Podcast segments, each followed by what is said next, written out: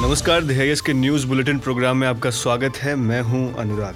आइए डालते हैं नज़र आज की कुछ अहम खबरों पर। वित्त मंत्री ने संसद में पेश किया बजट 2019-20 संविधान के अनुच्छेद 112 में किया गया है बजट का ज़िक्र। कुलभूषण जाधव मामले में 17 जुलाई को सुनाया जाएगा फैसला। अंतर्राष्ट्रीय न्यायालय में चल रही है सुनवाई। छोटे कारोबारियों को मिल सकता है बड़ा अवसर। एमएसएमई उत्पादों के लिए ई कॉमर्स कंपनियों की तर्ज पर वेबसाइट बनाएगी सरकार। आर्थिक संकट से जूझ रहे पाकिस्तान को बड़ी राहत, आईएमएफ ने दिया 6 अरब के कर्ज की मंजूरी। अपने 28 उत्पादों पर शुल्क बढ़ाने से नाराज़ अमेरिका, भारत के खिलाफ डब्ल्यूटीओ में की शिकायत। आइए अब खबरों को विस्तार से समझते हैं। वित्त मंत्री श्रीमती निर्मला सीतारमण ने 2019-20 का बजट आज संसद में पेश कर दिया है। वित्त मंत्री ने बताया है कि बजट की सभी नीतियाँ गाँव, गरीब और किसानों को मद्देनजर रखते हुए बनाई गई हैं। वित्त मंत्री ने आगे कहा कि राजकोषीय घाटे के लक्ष्य को तीन दशमलव तीन प्रतिशत किया जा रहा है। सरकार ने फरवरी में 2019-20 का अंतरिम बजट पेश करते हुए राजकोषीय घाटा तीन दशमलव चार प्रतिशत रहने का अनुमान लगाया था। आपको बता दें कि भारत का बजट केंद्र सरकार में वित्त मंत्रालय के तहत आने वाले आर्थिक कार्य विभाग के बजट प्रभाग द्वारा बनाया जाता है। इस बजट को तैयार करने में अन्य सभी मंत्रालयों की वित्तीय जरूरतों का भी ध्यान रखा जाता है। भारत के केंद्रीय बजट का ज़िक्र संविधान के अनुच्छेद 112 में आया है। इस बजट को वित्त विधेयक और विनियोग विधेयक के ज़रिए संसद में प्रस्तुत किया जाता है। बजट में सरकार की प्राप्तियों और व्यय का मददवार ब्यौरा दिया जाता है, जिसमें चालू वित्त वर्ष के अनुमानित और संशोधित आंकड़े और पिछले साल के वास्तविक आंकड़े, साथ ही आने वाले वित्त वर्ष के अनुमान व्यक्त किए जाते हैं।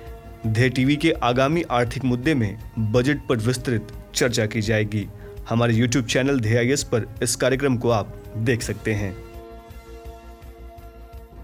पाकिस्तानी जेल में बंद भारतीय नागरिक कुलभूषण जाधव को लेकर इंटरनेशनल कोर्ट ऑफ़ जस्टिस में जारी सुनवाई पर 17 जुलाई को फैसला सुनाया जाएगा। गौरतलब है कि भारतीय नौसेना के अधिकारी रह चुके कुलभूषण जाधव को जासूसी के मामले में पाकिस्तान के मिलिट्री कोर्ट ने अप्रैल 2017 में मौत की सजा सुनाई थी, जिसके खिलाफ भारत ने मई 2017 में अंतर्राष्ट्रीय न्यायालय में अपील की थी। इस मामले में भारत की दलील है कि पाकिस्तान ने वियना कन्वेंशन के आर्टिकल 36 का उल्लंघन किया है। दरअसल साल उन्नीस में संयुक्त राष्ट्र संघ ने काउंसलर संबंधों पर एक अंतर्राष्ट्रीय संधि का प्रावधान किया। इस संधि को Vienna convention on consular relations के नाम से जाना जाता है, जिसे एक देशों की मंजूरी मिली हुई है।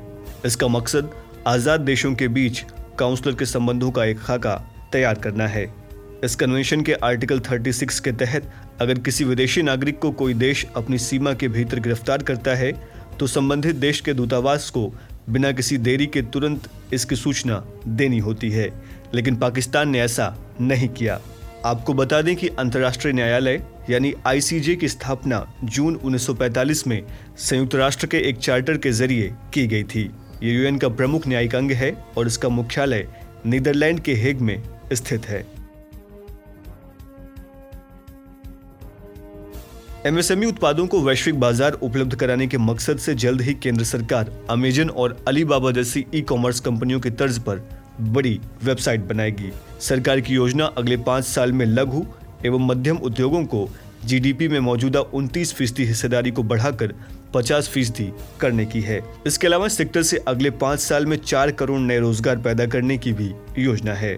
गौरतलब है कि छोटे उद्योगों की भारतीय अर्थव्यवस्था में अहम भूमिका है। कृषि के बाद रोज़गार देने वाला यह दूसरा सबसे बड़ा क्षेत्र है।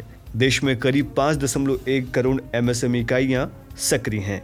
इन इकाइयों के अलग अलग सेक्टर्स में लगभग ग्यारह दशमलव सात करोड़ लोग काम कर रहे हैं। छोटे उद्योगों में कुल वर्कफोर्स के लगभग 40 प्रतिशत लोग कार्यरत हैं। वहीं दूसरी ओर, वाणिज्य मंत्रालय के आंकड़ों के मुताबिक, एमएसएमई इकाइयों का कुल निर्यात में तिरालीस फ़ीसदी की हिस्सेदारी है।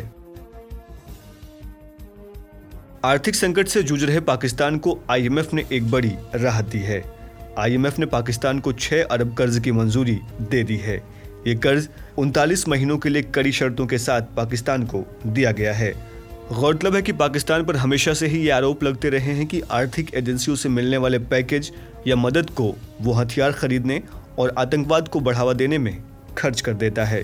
आपको बता दें कि अंतर्राष्ट्रीय मुद्रा कोष एक अंतर्राष्ट्रीय संस्था है, जो अपने सदस्य देशों की वैश्विक आर्थिक स्थिति पर नज़र रखने का काम करती है।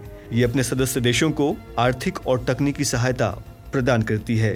ये संगठन अंतर्राष्ट्रीय विनिमय दरों को स्थिर रखने के साथ साथ विकास को सुगम बनाने में सहायता करता है। इसका मुख्यालय वॉशिंगटन डीसी, संयुक्त राज्य अमेरिका में मौजूद है। आईएमएफ की विशेष मुद्रा एसडीआर, यानी स्पेशल ड्राइंग राइट्स है। अंतर्राष्ट्रीय व्यापार और वित्त के लिए कुछ देशों की मुद्रा का इस्तेमाल किया जाता है और इसे ही एसडीआर कहते हैं। एसडीआर में यूरो, पाउंड, येन, युआन और डॉलर शामिल हैं। आईएमएफ की स्थापना 1944 में की गई थी और भारत भी इसका सदस्य है। भारत और अमेरिका के बीच व्यापारिक विवाद बढ़ता जा रहा है। हाल ही में अमेरिका ने भारत द्वारा उसके 28 उत्पादों पर सीमा शुल्क में वृद्धि किए जाने के विरोध में डब्ल्यूटीओ का दरवाज़ा खटखटाया है।